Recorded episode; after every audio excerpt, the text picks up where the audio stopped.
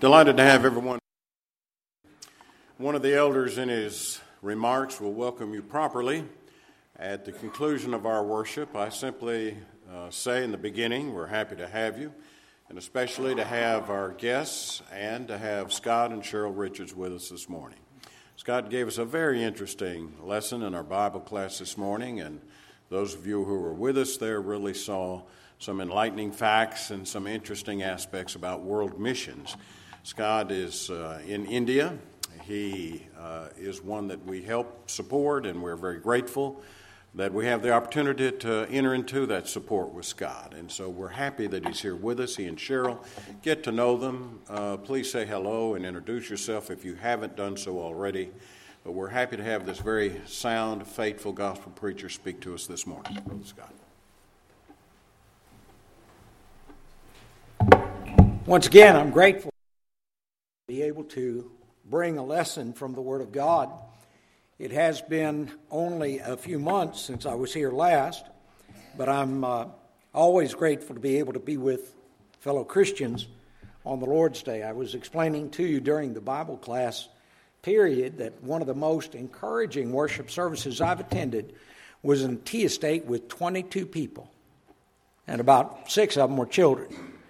And it was just so encouraging because they all sang with such enthusiasm and they entered into the Bible study period, that is the preaching period, and every one of them that was an adult or old enough to read, every one of them had a Bible. Every one of them had a Bible, and every one of them opened that Bible whenever we were reading a passage of Scripture. And I could look down because it's such a small room. I mean, you got to realize it's only about a 10 by 12 room. So, you know, you can see everybody. I'm standing and I can look at everybody's Bible, and they all had marks in their Bible. And uh, so you could tell these were Bible students.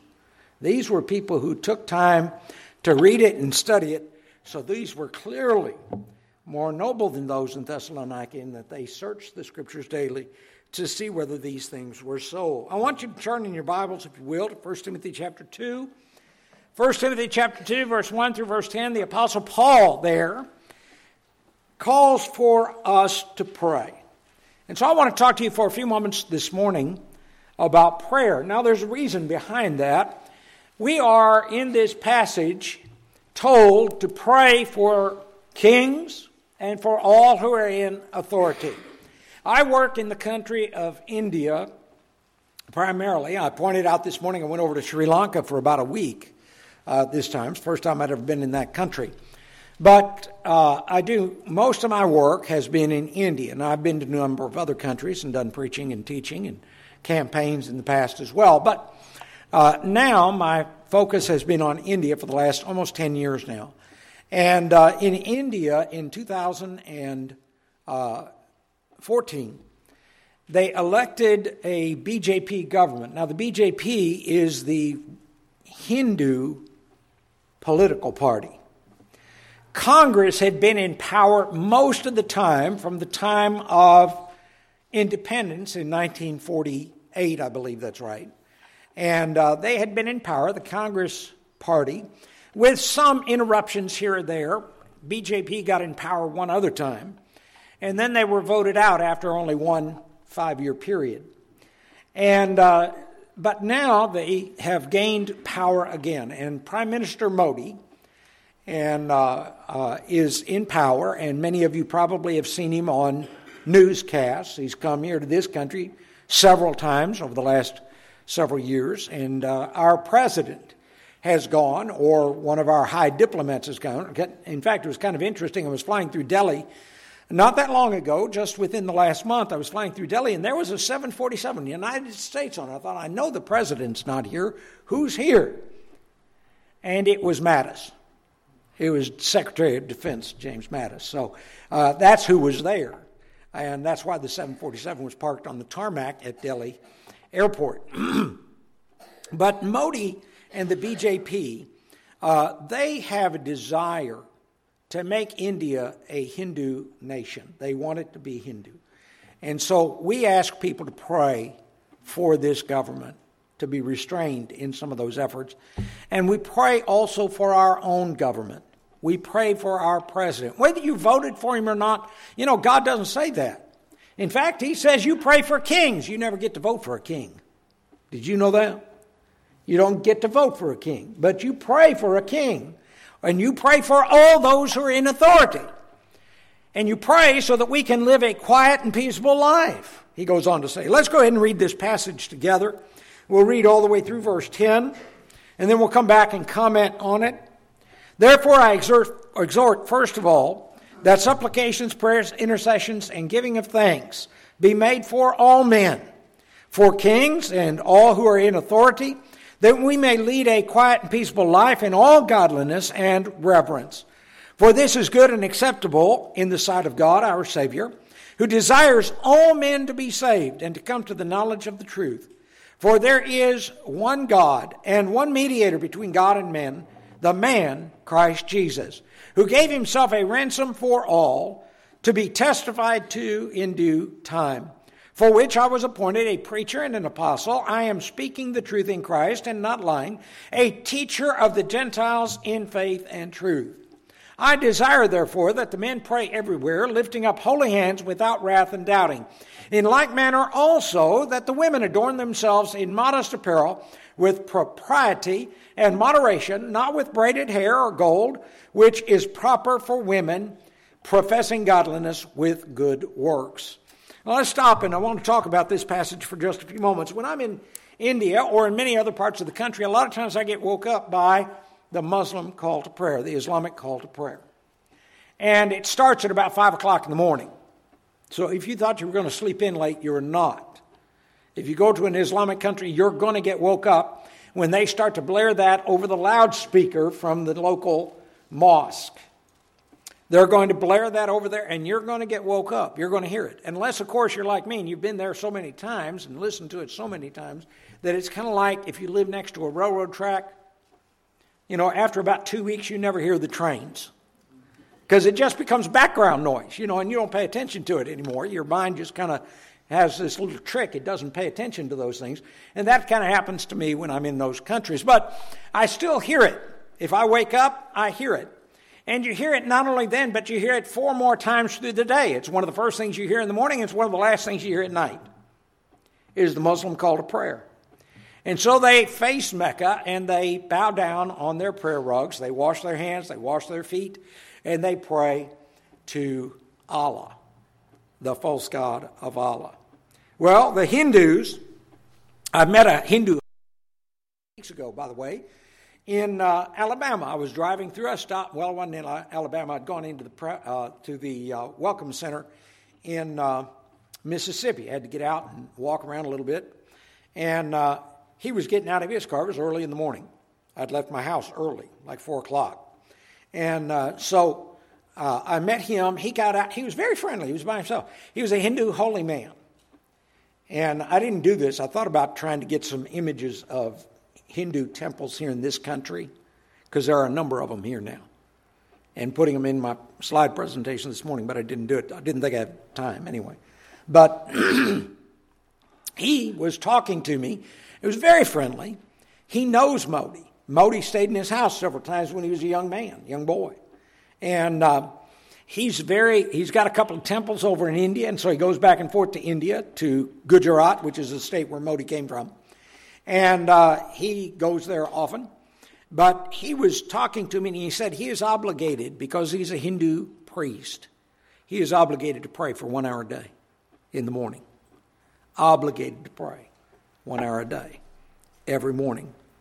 And so that you have the Muslims five times a day.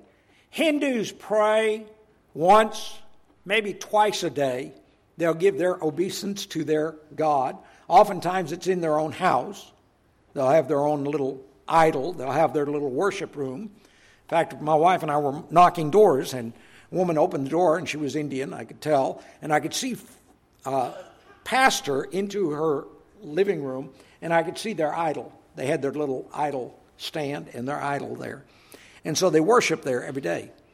But you know, in 1 Thessalonians 5 and verse 17, we are told as Christians, our call to prayer is every day, all the time. Pray without ceasing. Now, of course, that doesn't mean we're automatically praying every waking moment of the day. But it does mean any moment of the day, whenever an opportunity arises or a need arises, we can go before God and put our petition before Him in prayer. Isn't that a marvelous thing? And so God says we are to pray without ceasing as Christians and desires our continual communication. He wants to hear from us. You want to hear from people you love? You always want to hear from people you love. You want to talk to them. You want to know what they're thinking. You don't want to know what's going on in their lives. God loves us. He sent His Son to die for us. He wants to hear from us, and He wants us to pray. The Holy Spirit, through the inspired Apostle Paul, here in 1 Timothy, gives us a call to a righteous and active prayer life. And that's what I want us to consider, for the next few moments as we conclude or as we talk about this lesson. First of all, he calls us to pray. And he tells us what we are to pray for. He tells us what we are to pray for. He says we are to pray supplications, that is, requests on behalf of not only ourselves but also others as we pray to God for them and for their needs, whatever they might be, whether it be some health issue, maybe it'll be some other issue. I get a lot of requests in India for me to pray for young people who are about to undergo examinations. That is, they're going to take uh, examinations that are important for their uh, advancement in education.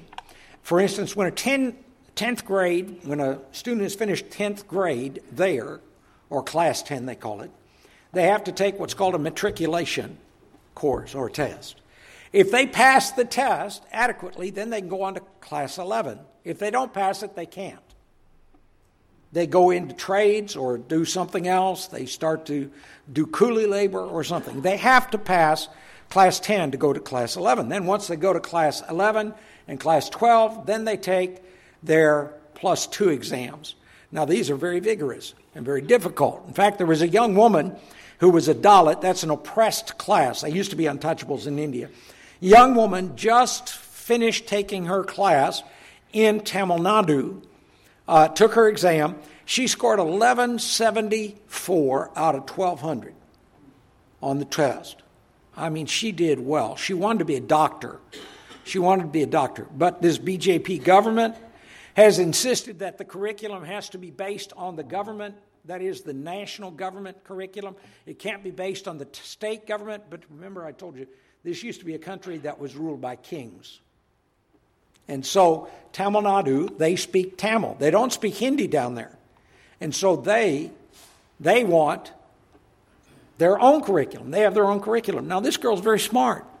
She's a local, they would not let her go to medical school. She killed herself.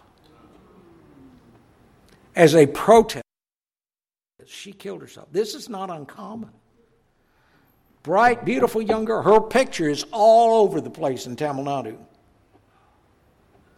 As a martyr foolishness that is going on in that country. Very smart, very capable. She passed the test, and one of the government work, government uh, people said, "Well, she could have become an engineer or something, but she wanted to be a doctor." And she had no no uh, guarantee she was going to get into an engineering school either. So she just killed herself, and that just it just it's tragic how they'll they'll do that in that part of the world so quickly. But we make supplications on behalf of the young people as they take their examinations, because they'll ask for us to pray for them. And then he says prayers. That is, of course, constant communication. We tell God about our daily needs. We tell Him about our daily activities. We tell Him about things that we may need His assistance. We pray for instance, for strength. We pray for forgiveness. We pray for wisdom. We pray for others, widows and others. We pray for boldness. I talked about that this morning in the, in the Bible class.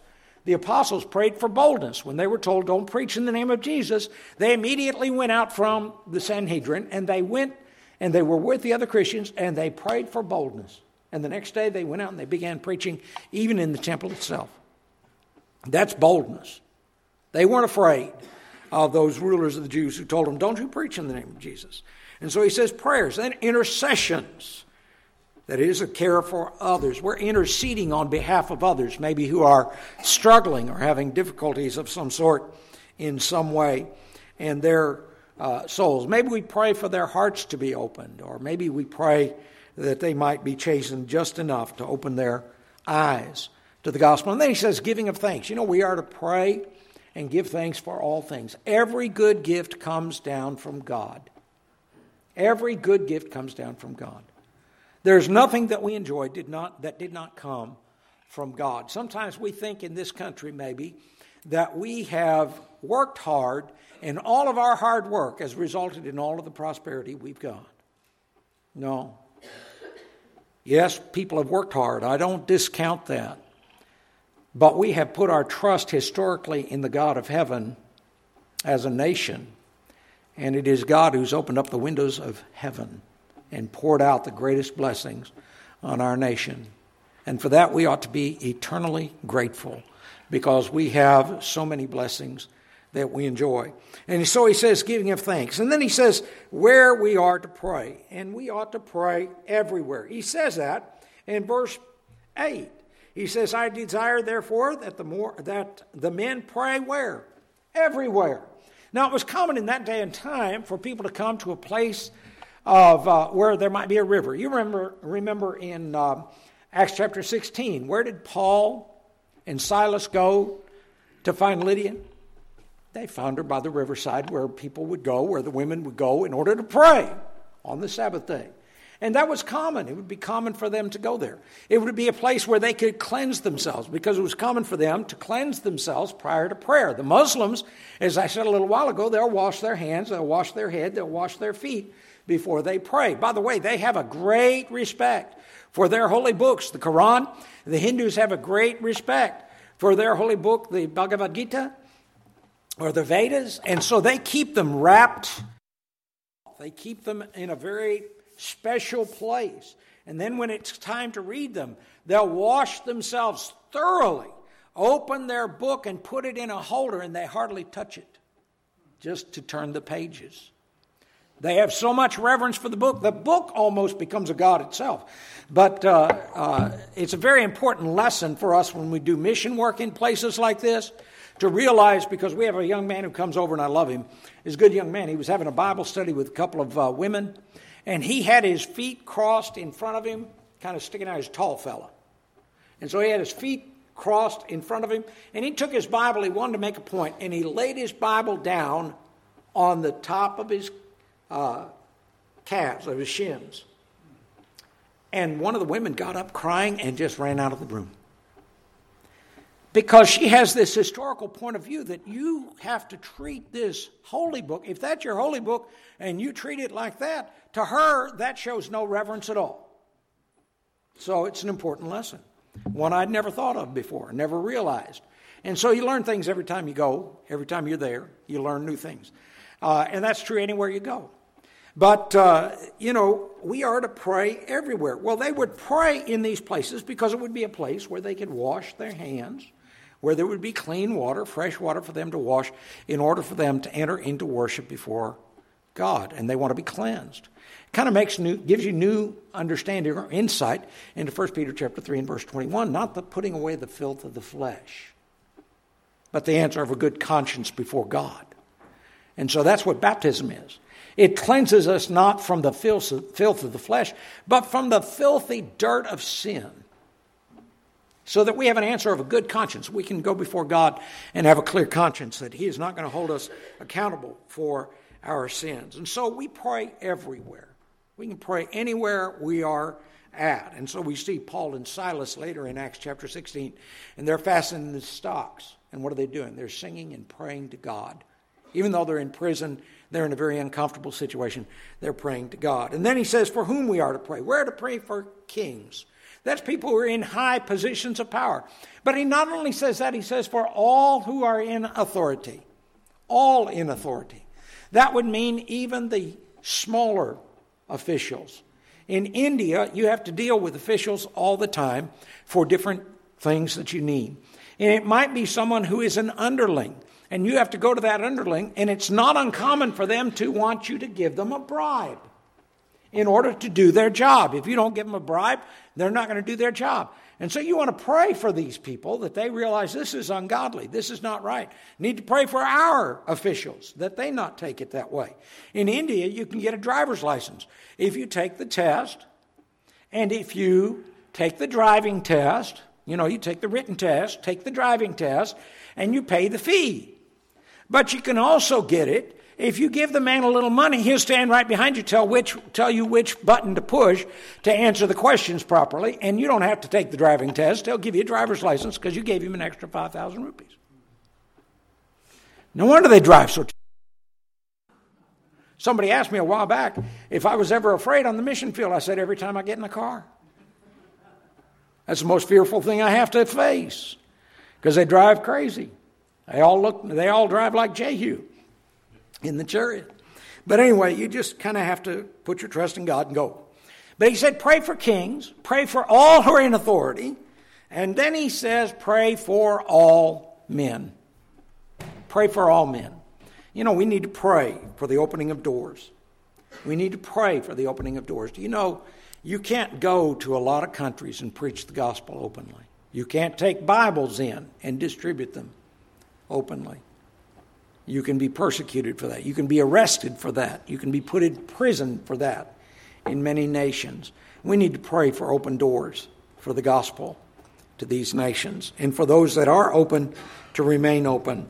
And then he says we are to pray that men may lead, that it is Christians, we may lead a quiet and peaceful life. We ought to pray for that. And then we are to be in godliness and reverence we're to have a deep reverence for God, and we are to live a life that is according to that. That is, our life ought to be a shining example to all around us. Doesn't mean we'll always make that high mark. You know, the Apostle Paul in Philippians chapter 3 was pressing towards that high mark, but he said he hadn't quite attained it. And Peter said, We are to be holy as God is holy. In 1 Peter chapter uh, 1, verse 13 through uh, 15. Be holy as God is holy. We're put off all the filth of the flesh, you know. We're to try to strive to be holy and righteous in our lives. And so we are to live a, li- a righteous life with reverence for God. Because God's great desire, he then goes into, God's greatest desire is to see all men saved. He wants to see all men saved. You know, you look at people and you think, well, that person's so wicked, they'll never obey the gospel, they'll never become Christians. And sometimes I think about that and I think of Simon Zelotes. Simon the Zealot. You know what the Zealots did? These were zealous Jews. They hated the Romans. In fact, they would lay ambushes to kill some of the Roman soldiers and officers, if at all possible. They were Jewish terrorists. Basically, that's what they were. They were, they were kind of like the Jewish ISIS of the day. So you think about that. Here was a man who was, and he became an apostle of Jesus Christ. We need to think about that. Think about how some of these people changed. Think about the apostle Paul. How, when he was Saul of Tarsus, he stood by holding the coats of those who stoned the first Christian martyr, Stephen, to death. What a great example that is. God desires all men, everywhere, to be saved. He doesn't want just white Anglo Saxons. You know, sometimes we can be a little prejudiced. It's, you know, prejudice, by the way, is kind of common. I've noticed this in our school. Prejudice is kind of common. And by that I mean the Nagas hang with the Nagas. You know, they prefer those people. Why? Because they speak the same language, they have the same shared culture, they have the same background, and so they hang with those people.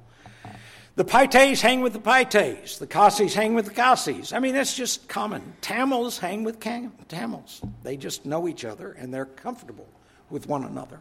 And that's a little bit of what prejudice is. And that's not necessarily racism, but it's a prejudice. It's a preference that we have because of familiarity. But God desires all men to be saved. And it doesn't matter if you're black, white, red, yellow. It doesn't matter what language you speak. It doesn't matter what culture you come from. It doesn't matter what your socio-economic situation might be. It doesn't matter if you come from a low class economically or whether you're the richest man in the world. By the way, I understand Bezos, who owns Amazon or is the head of Amazon, is now considered the richest man in the world because of the value of the stock. I saw that on the news the other day. You know, it doesn't matter. That man needs to know the gospel. He needs to know about Jesus Christ. And so we need to be preaching to everyone. God's determination is that all men everywhere would be saved. Why? He planned from before the foundation of the world to send his son to die for all mankind on the cross. And then he says there is one God, three personalities, one God. All three, of course, share the same attributes, divine attributes omniscient, omnipotent, omnipresent. All three have these attributes Father, Son, Holy Spirit. But one God. God and one Father. And furthermore, there is one mediator, he says. One mediator. That mediator is Jesus Christ. He explains that Jesus Christ, and he says, the man Jesus Christ. By the way, I had somebody the other day, I was telling Brother Jim this last night at, at dinner. I had somebody the, uh, about, oh, I guess it's been several months ago now, but time flies when you get older. And uh, uh, I was talking to, uh, to him in a Bible class, and he said, Well, the Lord was called the man in this passage in 1 Timothy chapter 2. And I said, He's just emphasizing his humanity. He is the mediator. You know, we have both, the, the both Jesus and the Holy Spirit intercede for us. But only one mediator only one mediator, and that's Jesus Christ. And why is he called the man Jesus Christ? Because we have a mediator who knows exactly what it means to be a man. He knows what it means to be human. He was tempted in all points like we are, but he was without sin. Hebrews chapter 4 tells us.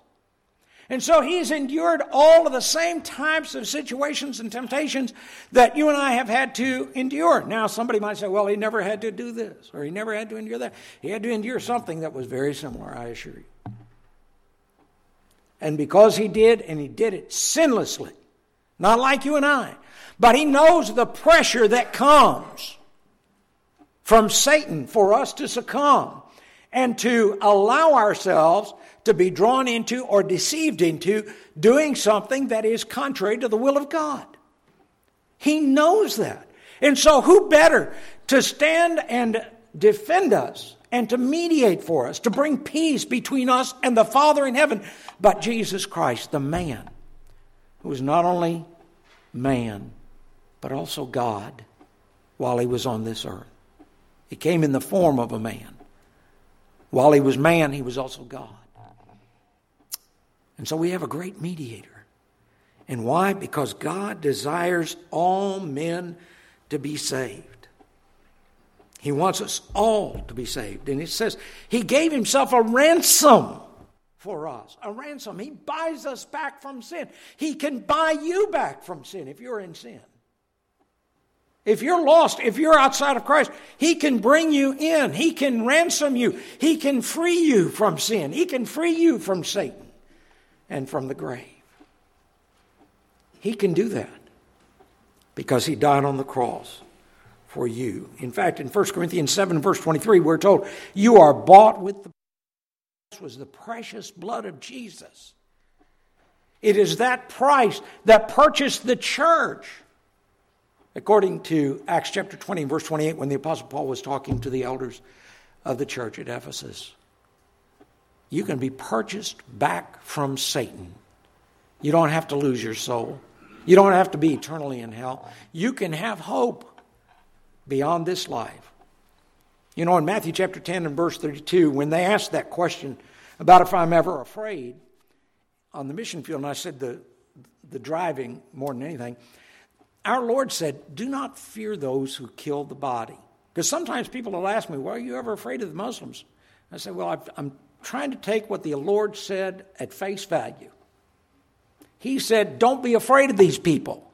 You afraid of ISIS? Don't be afraid of these people. What are they going to do? Kill your body? They can't cast your soul into hell. He said, Don't fear those, but fear him who can cast both body and soul into hell. You can have hope in Jesus Christ because he died to be a ransom for you so that you don't have to lose your soul eternally. By his sacrifice, Jesus delivers us from this present world. He delivers us from darkness and he conveys us into the kingdom of his dear Son. Colossians chapter 1 verse 13. Paul was a preacher, an apostle, and a teacher of the gospel to the Gentiles. So sometimes when I go into India and they ask me what I do, I say I'm a teacher. I'm a teacher of the gospel. I don't tell them the gospel, I just tell them I'm a teacher. Because that's what Paul was, that's what we are. We're all to be teachers of the gospel to those who are outside of Christ. And he says we are to be righteous. He concludes this passage by saying that men should pray, should pray lifting up holy hands, not unholy hands. In other words, we can't be engaged in sinful activities in our lives, allowing Satan to still control our words, our deeds, our thoughts, and expect that God's going to hear our prayers. He said we are to lift up holy hands. Now, notice here he says, men. I, pr- I want men to pray. I desire, therefore, that the men pray everywhere. Men here is aner, that is men, that is the male gender. He says, I want men to lift up holy hands, that they are to be holy. Elijah was an example that is given to us in James chapter 5 of a man who was righteous. You remember a, uh, the, uh, effev- uh, the fervent, effectual prayer of a righteous man avails much. And so we want to be righteous in our prayers because it is effective, it is powerful. It can have a tremendous impact. When he prayed, it stopped raining. When he said it was, when he prayed again, it started raining again. And so he had a tremendous impact because he was pure, he was righteous in his life. Strive, uh, he strove to maintain righteousness in his life. When we do that, we enjoy the continual cleansing of Jesus Christ and his blood, according to 1 John chapter 1 and verse 7. And we all need that because when we fall short. And then he says, likewise, the women. Women, you are to pray also. There's no doubt. All of us are to pray. And he says, gune, that is women, that is the female gender. Likewise, women, he says in verse 10, in verse uh, 9 and 10 rather, that the women adorn themselves in modest apparel with propriety and, and uh, moderation, not with braided hair or gold or pearl or costly array, but which is proper for women professing godliness with good works. Modest apparel. You know, we think modesty is somehow associated with whatever the culture is, whatever the customs are. You know, if we allow the culture and the customs to determine what modesty is, we're going to be pretty immodest. I go to India, and in Tamil Nadu and in most of India, men are to not wear shorts. They don't like you wearing shorts in much of the country. They think that is somewhat immodest. Women are to have sleeves that come down to here. And a, and a shalwar kameez is like a blouse that goes down halfway to their knees on their thighs. And the pants, they're a silky material. They breathe quite well. They're very, very cool, I think. But they, they're, they're very modest in their dress, very modest. And even when the Christian women wear a sari, I've noticed they pin them in such a way that they don't even show their midriff, like many of the women in India do show their midriff. And so they're very modest in India. In fact, we had a couple of women come over to work in the uh, school in the South, and they were told, no, no, no, you can't wear a sleeveless top. They were wearing the shalwar kameez, but it had no sleeve. They said, You got to have a sleeve down here. That's what they expect. They expect modesty. And what is proper? What is proper? We come together to worship, we need to wear what's proper. We wear what's proper because it's proper for the occasion, because we're coming before God in worship. And so we want to be proper and we want to be godly. The women are to be adorned with good works. Good works. You know, it's the hidden man of the heart, 1 Peter chapter 3 says, that a woman is to wear that. That should be what she wears. She should be more interested in that. It was kind of interesting. Speaking of this subject, uh, Brother Randy Key is the preacher at the church in um, Griffin, Georgia. I was there last Wednesday night. and His wife brought out, they were talking about this subject, and she brought out that she had read an article recently that at the turn of the 19th century, they were looking at the diaries that were kept by young girls, young women, and almost all of them desired to grow up to be virtuous. Am I going to be a virtuous woman? Am I going to be a virtuous young lady? I want to be virtuous. And then they were looking at what women, young women, were writing at the turn of the 20th, going into the 21st century, rather. And what they were writing was, Am I appealing? Am I going to be a woman who is appealing to men?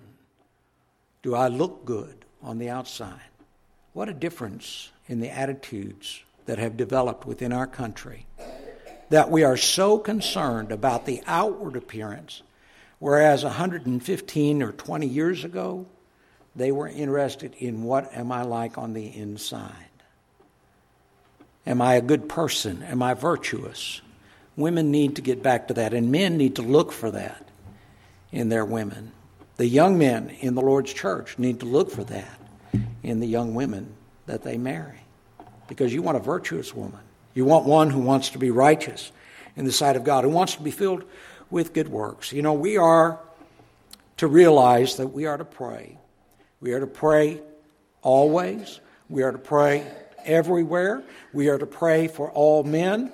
We are to give these prayers before the throne of God on behalf of others, interceding on their behalf, supplicating for them, and praying on our own behalf for forgiveness and expressing our gratitude to God on a continuous basis. Jesus came to die on the cross for you. He came and He shed His blood that you might be cleansed. And you can be cleansed this morning if you're not a Christian.